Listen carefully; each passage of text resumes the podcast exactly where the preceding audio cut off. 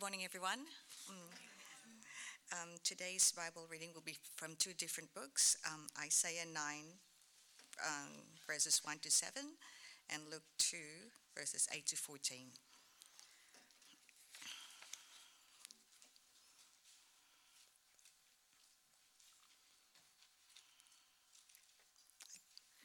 But there will be no gloom for her who was in anguish. In the former time, he brought into contempt the land of Zebulun and the land of Naphtali. But in the latter time, he has made glorious the way of the sea, the land beyond the Jordan, Galilee of the nations. The people who walked in darkness have seen a great light. Those who dwelt in the land of deep darkness, on them has light shone. You have multiplied the nation, you have increased its joy. They rejoice before you, as with joy at the harvest, as they are glad when they divide the spoil. For the yoke of his burden and the staff for his shoulder, the rod of his oppressor, you have broken as on the day of Midian. For every boot of the tramping warrior in battle tumult, and every garment rolled in blood, will be burned as fuel for the fire. For to us a child is born, to us a son is given and the government shall be upon his shoulder, and his name shall be called Wonderful Counselor, Mighty God, Everlasting Father, Prince of Peace. Of the increase of his government and of peace there will be no end. On the throne of David and over his kingdom, to establish it and to uphold it with justice and with righteousness from, the, from this time forth and forevermore. The zeal of the Lord of hosts will do this. Now we'll jump on to Luke chapter 2, verses 8 to 14. And in the same region, there were shepherds out in the field, keeping watch over their flock by night.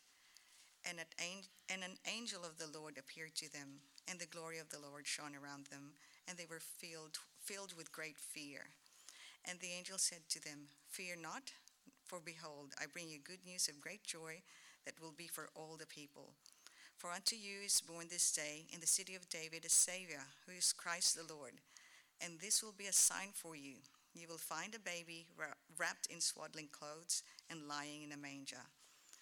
And suddenly there was with the angel a multitude of the heavenly host, praising God and saying, Glory to God in the highest, and on earth peace among those with whom he is pleased. This is the word of the Lord.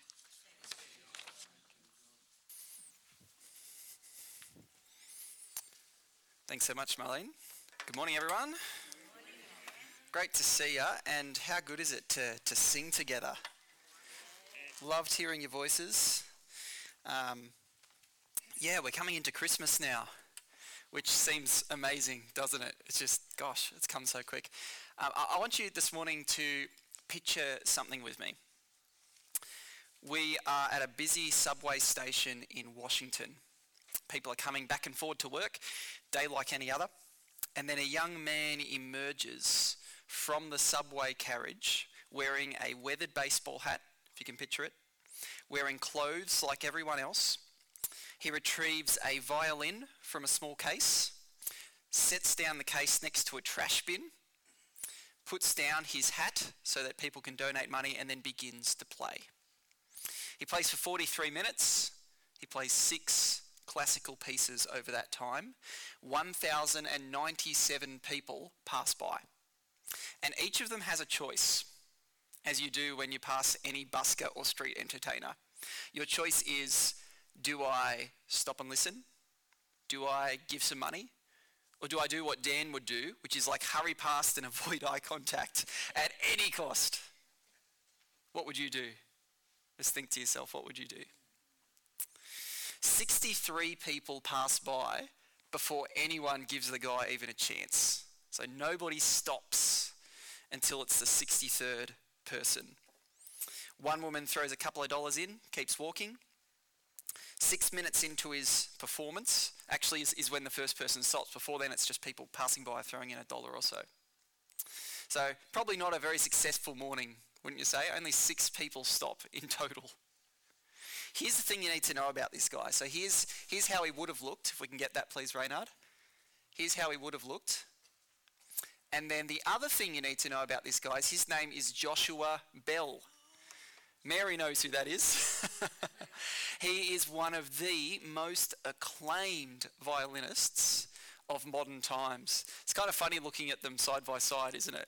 It's like on the left side is how Rob normally looks. On the right side is how he looked this morning. It's like you can't get those clothes at Slimes. so just earlier that week, people paid in excess of 150 bucks a ticket to go and watch Joshua Bell perform his classical music.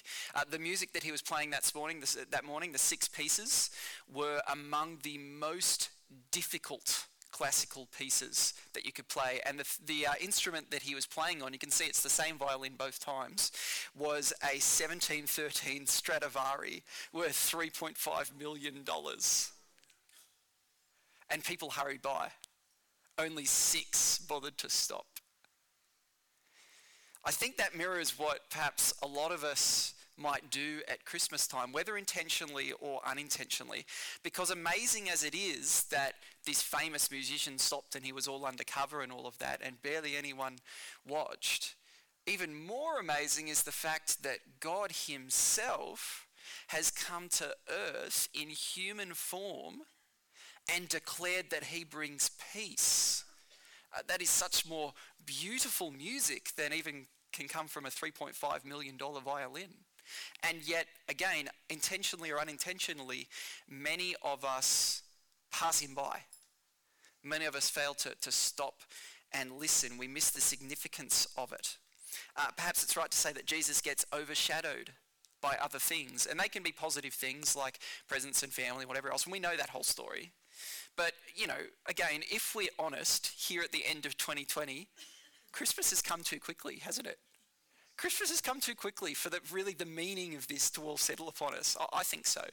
Uh, Sky and I were actually at the, uh, the shops on Thursday night over at Erina Fair, and uh, it was late night shopping, and our observation was there's barely anyone here.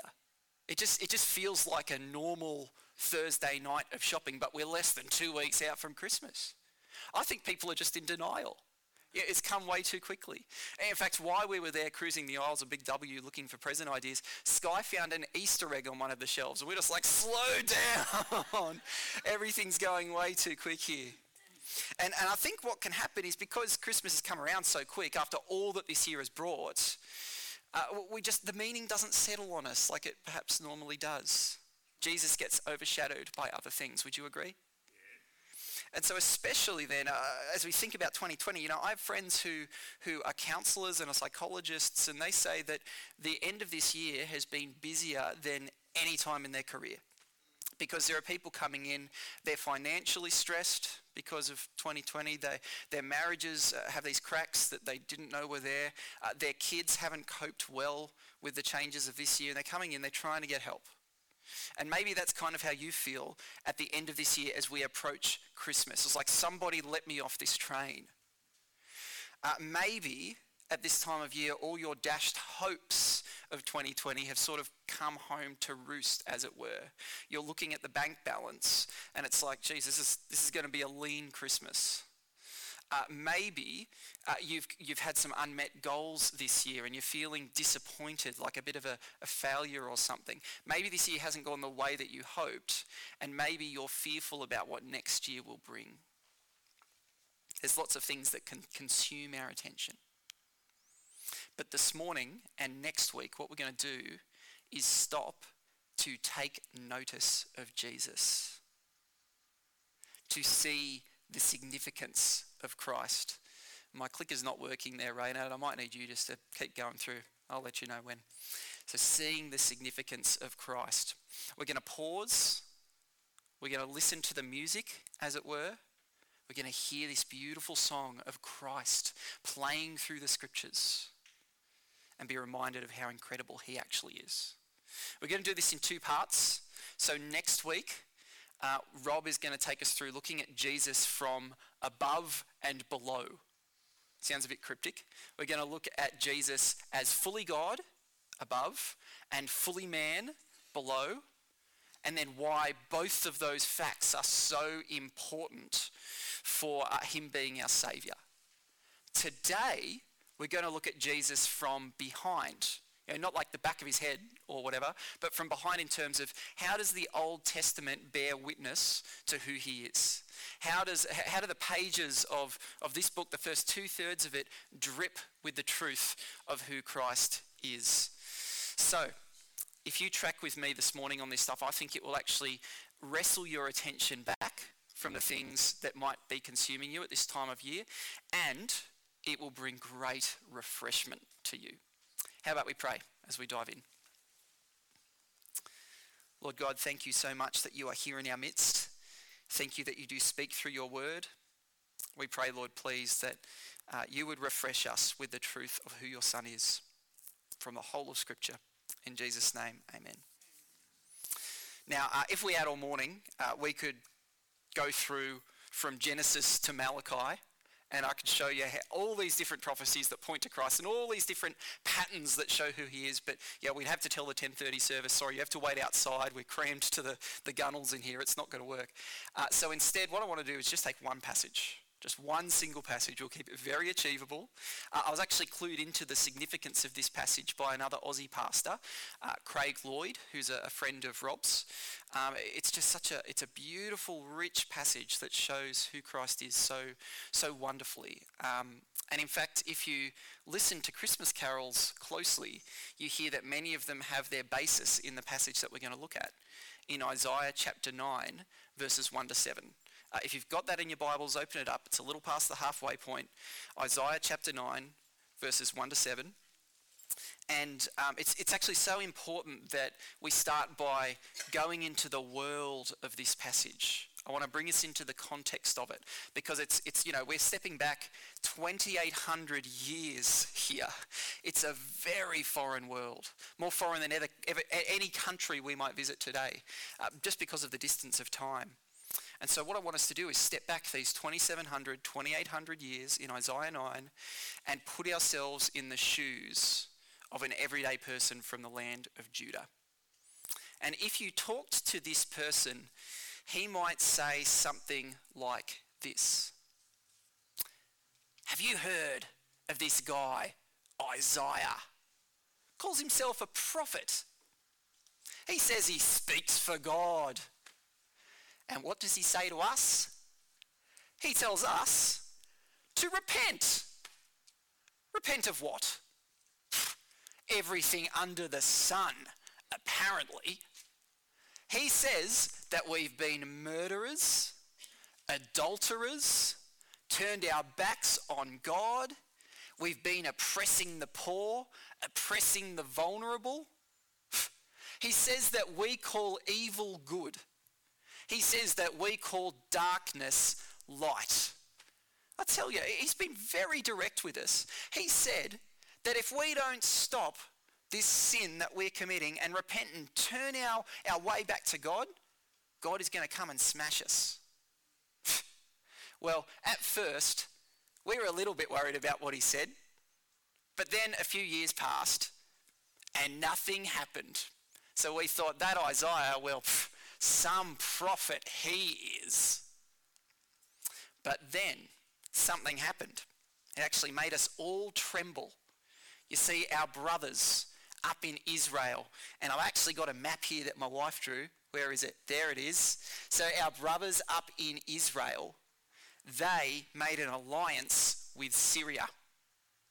And they decided with Syria they were going to come down and take over our land in Judah. And we were all really scared. We started to think maybe Isaiah was right. Maybe this was God's judgment. But then Isaiah told our king, King Ahaz, don't be afraid of Israel and Syria. They are like two matchsticks that are about to burn out. And Isaiah gave a word from the Lord to King Ahaz. He said, Don't fear them, Fear me. Fear the God who made you. It was an amazing message. And I thought to myself, why on earth would God want to protect us after all that we'd done to him? He said he was going to smash Israel and smash Syria for coming against us. He said that the proof of this would be a child would be born from a virgin, and that child's name would be Emmanuel, which I think means God with us.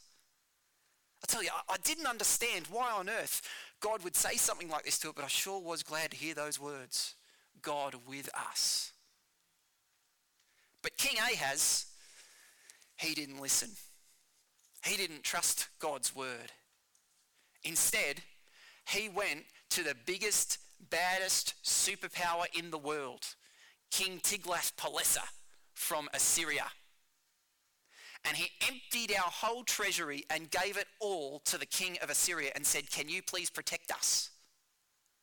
And the king of Assyria came and he wiped out Israel and he wiped out Syria and took them into, uh, sorry, Syria, and he took them into exile. And we thought, fantastic. Now the king of Assyria has protected us. Sort of. Because here's what happened next. Our new neighbors, they looked at their, their house next door down in Judah and they thought, I like the look of that house. I might have that for myself. And King Tiglath-Pileser and his army from Assyria all camped at our border and made a lot of noise about invading us. And that really made us tremble. Not just because of the army at our door, but because we knew we'd angered God. We turned our backs on him yet again. And now he was bringing judgment. We really have something to fear. Do you get the picture there? Uh, I don't know why this guy from Judah speaks with an Aussie accent. You, you, can't, you can't prove he didn't. but, but get the picture, right? Judah as a nation, what were they, how were they treating God? They were constantly rejecting him over and over and over, from the top down, from King, uh, King Ahaz right down. And so now they've got three very angry neighbours. and even worse, one very, very angry God. They are about to come under his judgment. This is about as bad as it can get, isn't it? Darkness, anguish, and gloom, just like Isaiah said. And I don't know where you're at this morning, again, as we approach Christmas 2020. Uh, maybe you're feeling like a failure. Maybe you're feeling disappointed in how this year has gone. Uh, maybe you reflect on your walk with God and you're realizing, I, I haven't treated him as he deserves. I'm a bit like this crew from Judah. Uh, maybe one thought that's crossed your mind is maybe God has withdrawn his love. Where is he during all this time? I, I don't know where you're at. One thing I do know is that wherever you're at, it's probably not as bad as what Judah was facing at this point in history, right? And that's what makes the next part of Isaiah so surprising. It feels like the whole book actually should wrap up at the end of chapter 8, which is where I've just brought us up to with our friend from Judah. It's like there's darkness, there's anguish, there's gloom. The people have turned their back on God. He's bringing judgment. And we, the reader, go, yep, that's right, they deserve it. End of story. But take a look at the very first word in Isaiah chapter 9, verse 1. If you've got your Bible there, take a look at the very first word. It's the word but or depending on your translation, nevertheless, however, but there will be no gloom for her who was in anguish. But there will be no gloom for her who was in anguish. Yes, you failed. Just like me, just like Judah. Yes, you have failed. Yes, you have turned your back on God. Yes, you do deserve his judgment. It's just, it's righteous. But that's not the end of the story. God has more to say. There is still hope. Where does this hope come from? Keep reading through verse 1. In the former time, he brought into contempt the land of Zebulun and the land of Naphtali, but in the latter time he's made glorious the way of the sea, the land beyond the Jordan, Galilee of the nations. He's saying hope will come from a person that will come out of the land of Zebulun and Naphtali. And our friend from Judah with the Aussie accent, uh, he would have heard these words and been like, no way, not a chance, not from the land of Zebulun and Naphtali, no. Because uh, those two tribes of Israel were the very northern tip of, of Israel. And so if you imagine a, an army like Assyria coming through or, or other um, opponents in previous days, they would come from the north and where do you think they'd camp first? Zebulun and Naphtali, right? Right there. And so they would invade that place. The soldiers would stay. They'd intermarry and intermingle. They'd father a generation of, of half-breeds, uh, mudbloods, people who are, are half Jewish, half Gentile. And for a Jew, at this point in history, that is anathema. That is disgusting. That's ugh, like no. They've disobeyed God. They've turned their back. they've become mixed. They betrayed their, their heritage and their family. So to say that hope is going to come from Zebulun and Naphtali is, oh my, that doesn't compute. That makes no sense. They are mixed race. They are forsaken by God. In fact, later on, this place, Zebulun and Naphtali, would become known as Galilee, the region of Galilee. And as we know in the New Testament, people would often say, nothing good can come out of Galilee. It's Galilee of the Gentiles, not the Jews. But hope will come from this place. Hope can come from the most surprising of places. Read on through verse 2. This paints a picture of what will happen when this person out of Galilee comes. Look what he says. Isaiah says, The people who walked in darkness have seen a great light. Those who dwelt in a land of deep darkness, on them a light has shone. Now, darkness in the Bible represents sin and represents distance from God.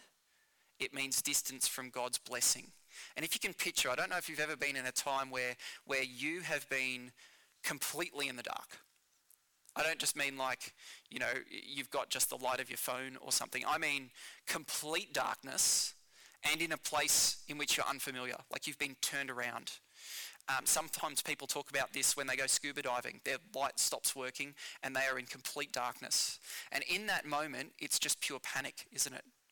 You can't see an inch in front of your face. You can't feel where you are. You've got no mental map of the place. And you feel the fear, the danger, the panic. That is the picture of darkness in the Bible. You are helpless. You are stuck in sin and judgment is coming. But to the people who walked in darkness, a light will come. This person out of Galilee. And in the Bible, light represents God's presence to bless. His presence to bless, to bring uh, all that you need to get out of the danger and the fear and the helplessness. And so the picture here in Isaiah is that the world and all of us lie shrouded in the darkness of sin, but out of Galilee will come a person who brings light, a new day, a new dawn, a new era. And when this light comes, joy will replace gloom. Take a look at verse 3. You have multiplied the nation, you have increased its joy. They rejoice before you as with joy at the harvest, as they are glad when they divide the spoil. And do you notice there a repeated word? Take a look, verse 3. Joy, rejoice, joy happiness will come when this light, this person, comes out of Galilee. And Isaiah gives two pictures of that happiness. The first is a harvest, the second is a spoil. And both of these are a little bit like separate from us. Um, think about a harvest, for example. How many people here have, have been part of a, a harvest? I, I haven't. Um, we we are, are scarcely wanting for food, right? Like our biggest worry about food generally is is there enough on the Christmas table? And the answer is always yes. There's more than enough. So in fact, apparently this year, um, lobster has fallen to like historic low prices because of diplomatic tensions with China. So you can have lobster at your Christmas lunch if you want. Like, what a world in which we live. uh, we don't generally have to worry about food, but of course, back in Isaiah's time, in the Old Testament, it was literally field to mouth. Whether the harvest comes is literally the difference between life and death. So if you have good soil and a good crop that grows, and then uh, you know you collect it all, then you have a good harvest and you have seed for next year as well. To capture maybe some of the joy of this, imagine that, that you've done all your work for the year, and then your boss deposits into your bank account a bonus equal to an entire year's of worth. Right? What would you want to do? Party! That's amazing! I'm secure. I don't have to worry. That's what the people in Isaiah's time would have thought when the harvest comes. We've got enough. We've got enough. We're not going to starve. And next year's sorted too because we've got the seed. The harvest is a picture of joy.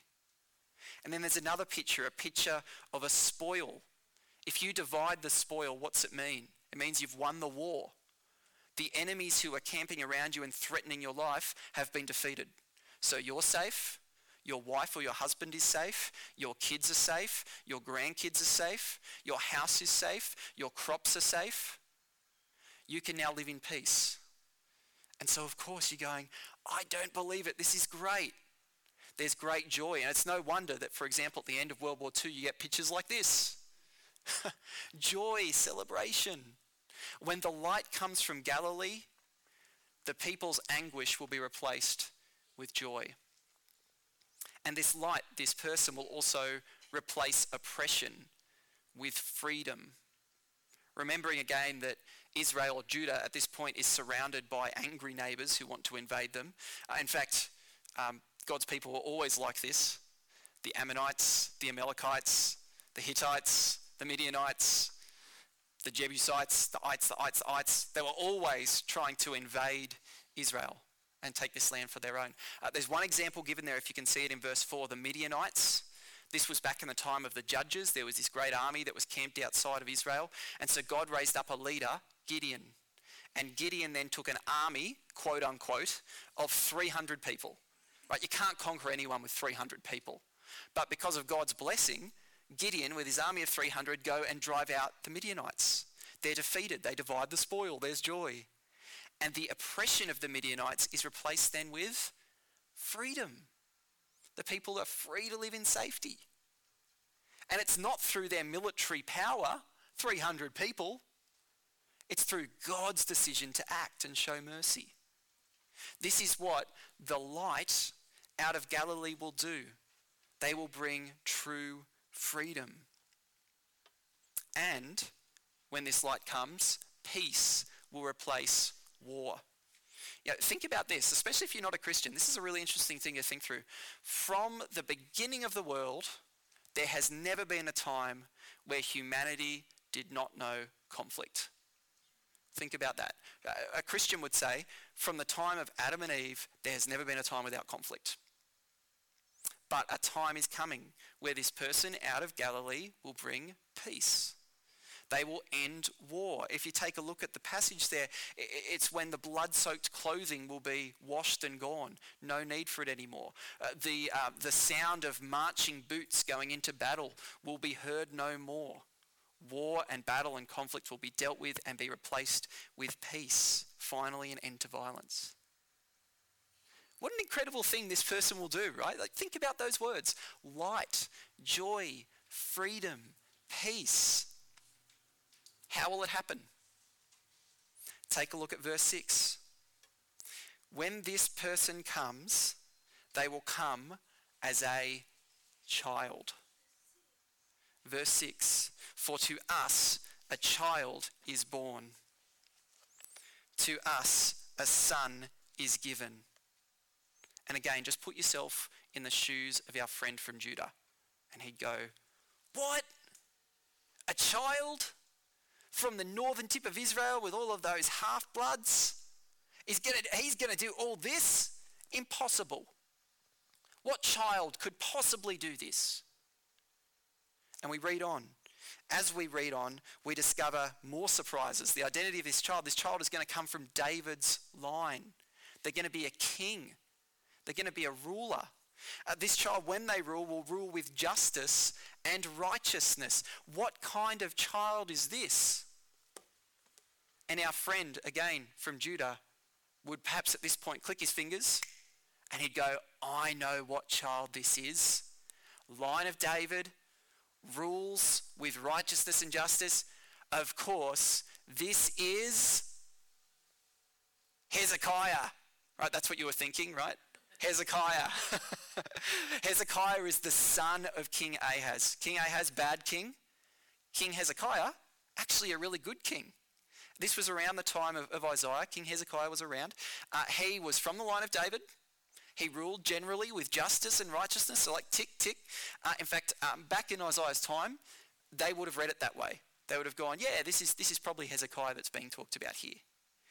And in fact, if you talk to a Jew today, like a modern day um, Israelite, they might say, yes, this was talking about Hezekiah.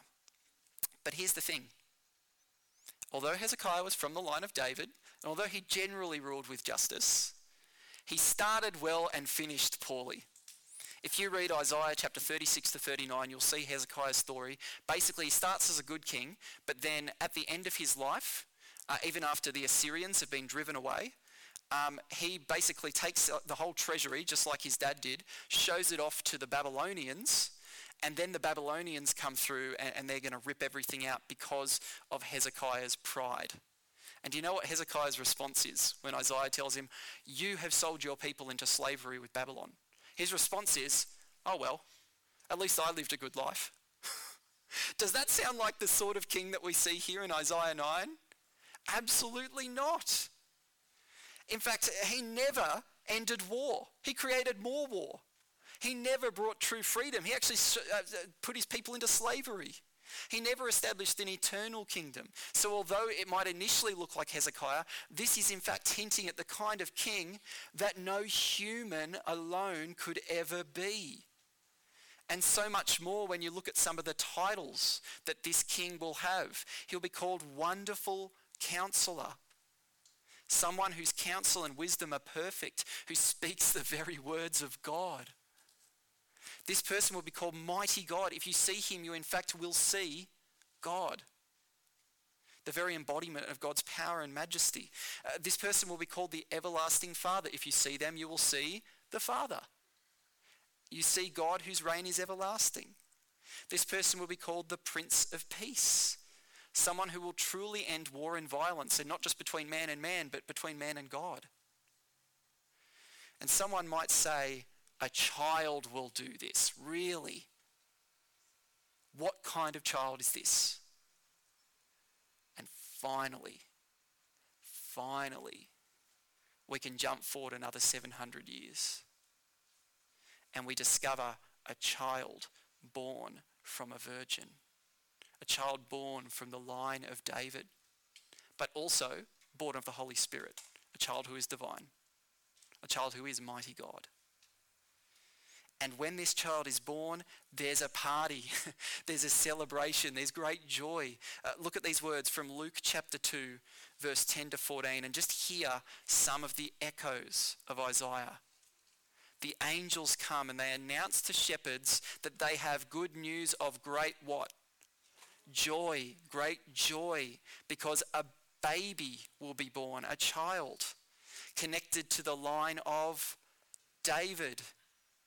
He will be Christ the Lord, the one who rules. And the result will be on earth peace among those with whom God is pleased. See, this child, Jesus, according to the New Testament, comes to bring light, joy, freedom, and peace as part of his everlasting kingdom. In fact, the New Testament is so clear on this that Matthew, one of Jesus' closest followers, himself a Jew, who would have known these words from Isaiah by heart, he says this, and I won't read out the whole lot, but from Matthew 4 13 to 16, what do you notice just about that indented bit there? Do you notice anything familiar? Yep, land of Zebulun, the land of Naphtali, a great light to people in darkness, a light has dawned. This is an exact quote from Isaiah. And Matthew, 700 years later, is saying, I've seen this Jesus, this child who's now grown up. He's this guy. He's the guy that Isaiah was talking about, the guy who came out of Galilee. And where did Jesus grow up? Nazareth of Galilee. Where did he do much of his ministry? Around Capernaum and Galilee. Right? Hezekiah never touched Galilee with a 60 foot barge pole. But Jesus, he cut his teeth in Galilee. He is the light that has come out of Galilee, and he brings light, joy, freedom, and peace as part of his everlasting kingdom. Matthew says, This is the person. In fact, I was talking with a, a couple of non-Christian friends uh, not too long ago about all this. I, we were just talking about how I was studying Isaiah and da da da da da. And um, I, I just said to them, "Hey, did you know that this guy Isaiah he wrote about Jesus 700 years before Jesus actually came to earth?" And that the fingerprint is basically exactly the same. I, I, talked about it with them. They're both really smart people, both of them scientists, right? And you could go into all the details of science versus faith and science versus the Bible and all that with these guys. But I just said that. I just said, you know the Old Testament points to Jesus? And they said, I had no idea. I had no idea. I thought they were two disconnected books. I thought it was all just doctored by Christians. I had no idea that 700 years before Jesus came, those words were there. So it's fascinating, isn't it? And they said, Why does no one ever talk about this? How much confidence does that give you knowing that Jesus was prophesied 700 years before he came? Jesus himself had confidence in this, as did every carol writer who's ever lived. Uh, think about it this way Jesus himself said that he brings light. John 8, verse 12, he says, I am the light of the world. I am the light of the world. Whoever follows me shall not walk in darkness, but have the light of life. To those dwelling in the darkness of sin and the oncoming judgment of God, Jesus brings light. He is the light from Galilee. Hail the heaven born Prince of Peace. Hail the Sun of Righteousness. Light and life to all he brings, risen with healing in his wings. This is Jesus. And if the light of Christ did not come, hey, uh, you and I would still be dead in our sins. We'd still be under the judgment of God. But now to all those who trust his work on the cross, paying his life in place of ours, taking our sin and darkness and anguish upon himself so that we might go free, we now have the light of life. And because of that, we have joy. Jesus comes to bring joy John 15, 11, Jesus says, I have come that my joy may be in you and that your joy may be full. Jesus doesn't come to give us a sad and sorrowful life where we mope around because, gosh, why did I become a Christian? He comes to give us joy, happiness, delight. I was talking with another non-Christian friend just the other night uh, when I was away last weekend. I was away with a bunch of mates, and um, I was talking with him about this aspect of the Christian life because he said to me, "I have no idea why anyone would want to become a Christian." Dan, I have no idea why anyone would want to be like you, essentially. And uh, I know, pretty harsh, but but um, he was saying, I just don't think it tells a happy story. I don't think it's a good story. And so I share with him, actually, I think that knowing Jesus is such a better story. Think about it this way. Trusting in Jesus connects us with the God who I believe made us.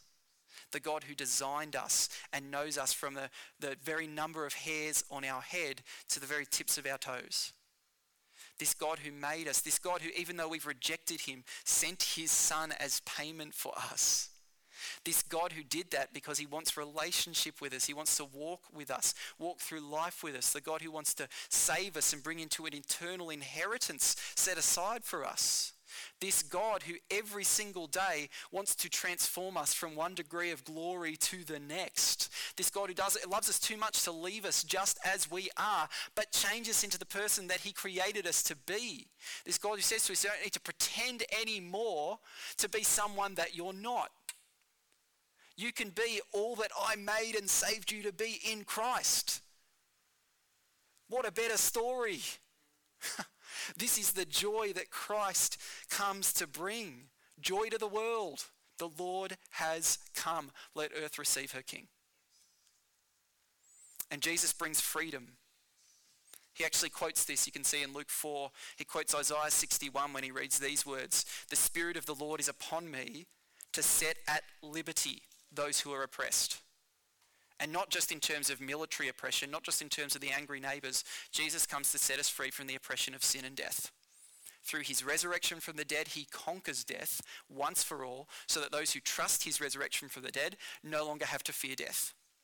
He destroys the oppression of death and replaces it with the freedom of eternal life and he destroys the oppression of sin, such that all who trust him now have the Holy Spirit living in them, and therefore have all the means at their disposal by the power of God to conquer sin in their lives.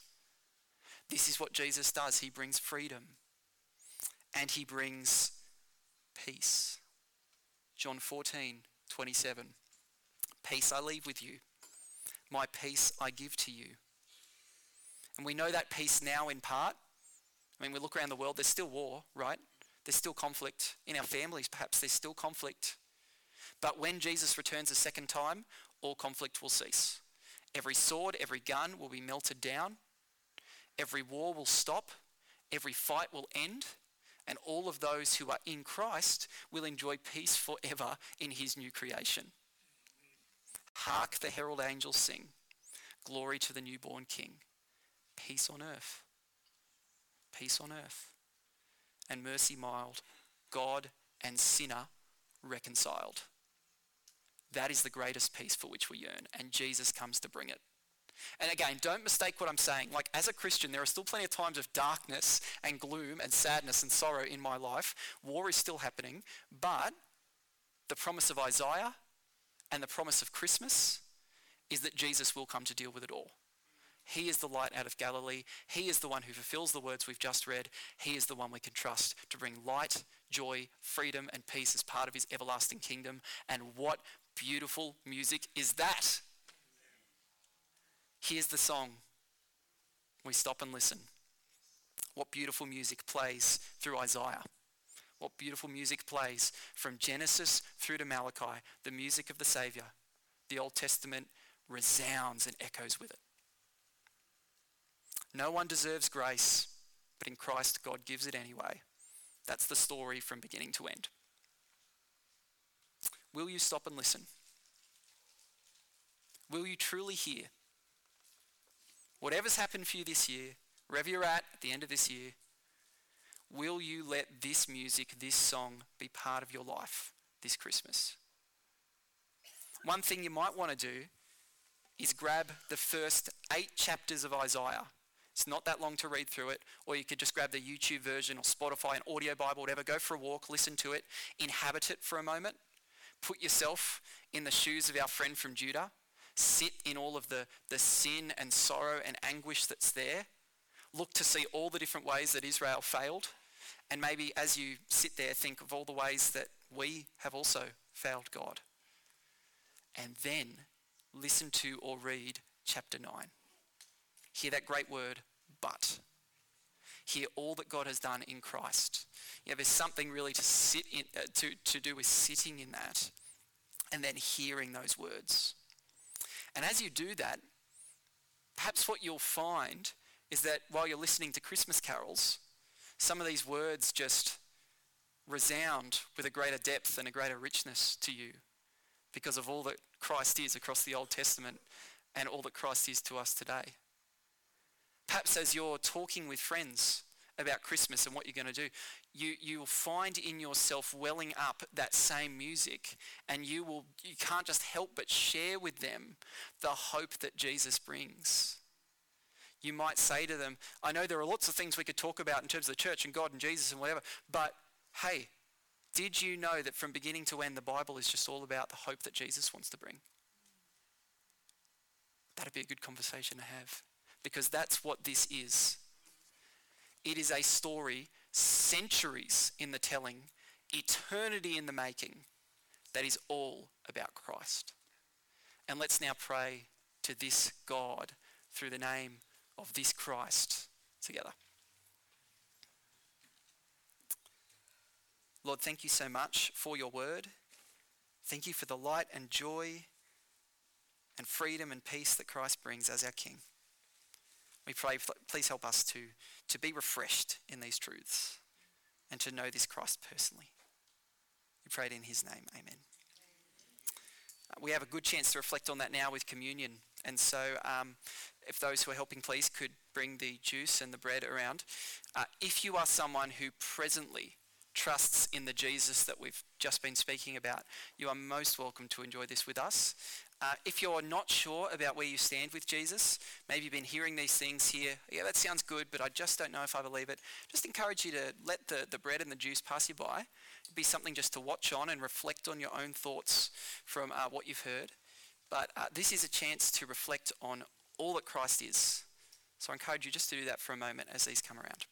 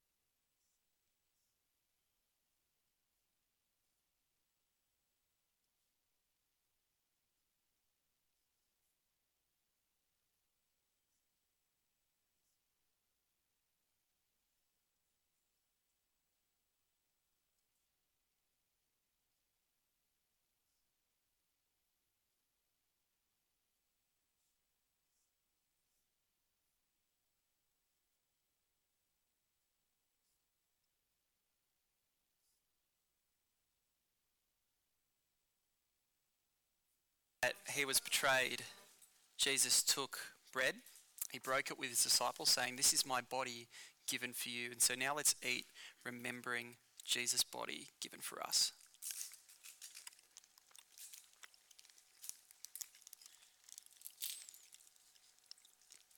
We remember the child born in a human body and grown to give his life for our salvation.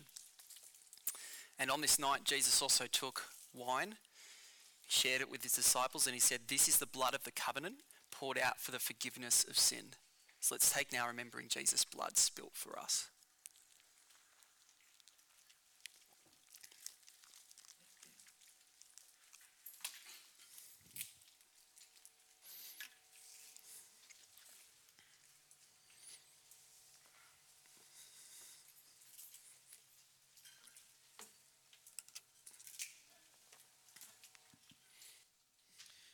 Dan. Let's stand and sing together. Once for all, our King has paid it all. All the glory to his name.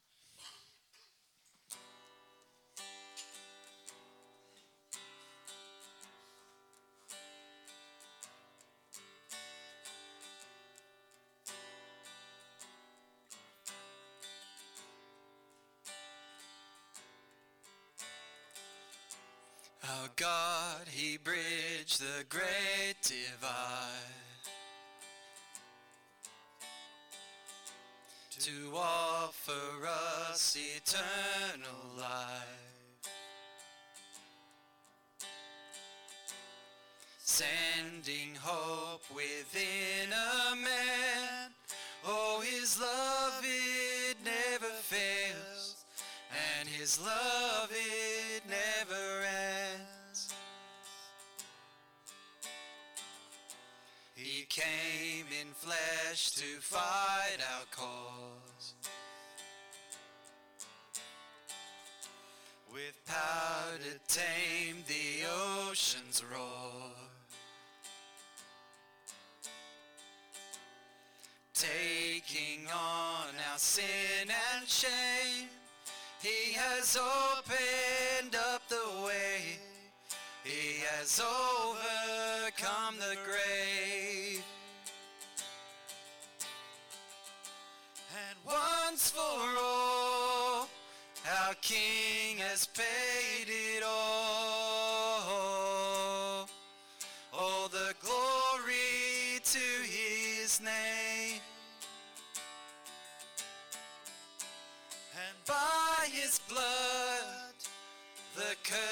Of men undone.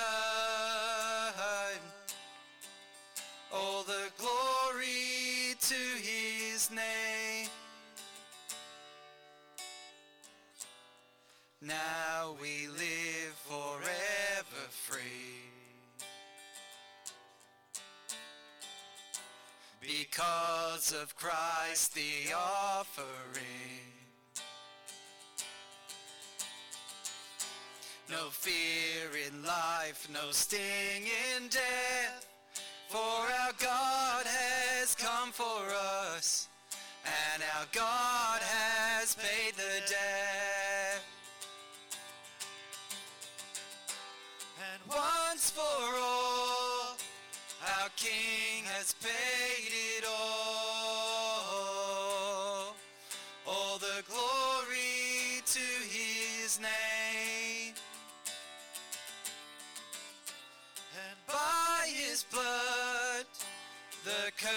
of men undone.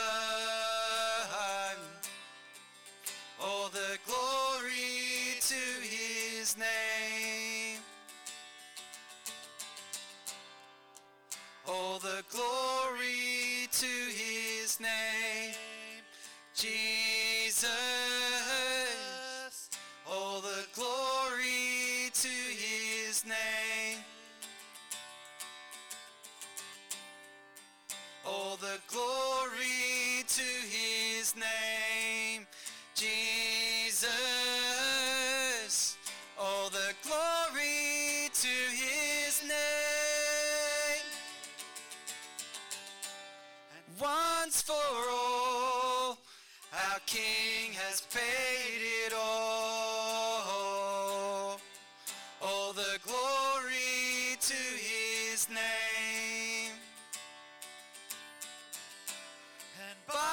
his blood, the curse of men undone.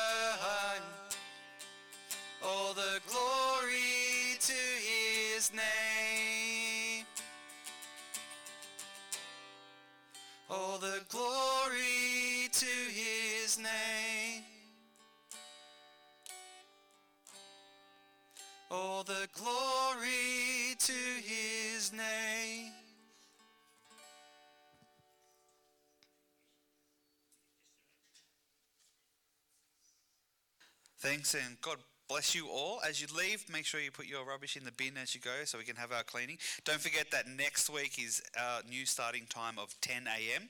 As you go, let me read from 2 Corinthians. The grace of the Lord Jesus Christ and the love of God and the fellowship of the Holy Spirit be with you all. Amen.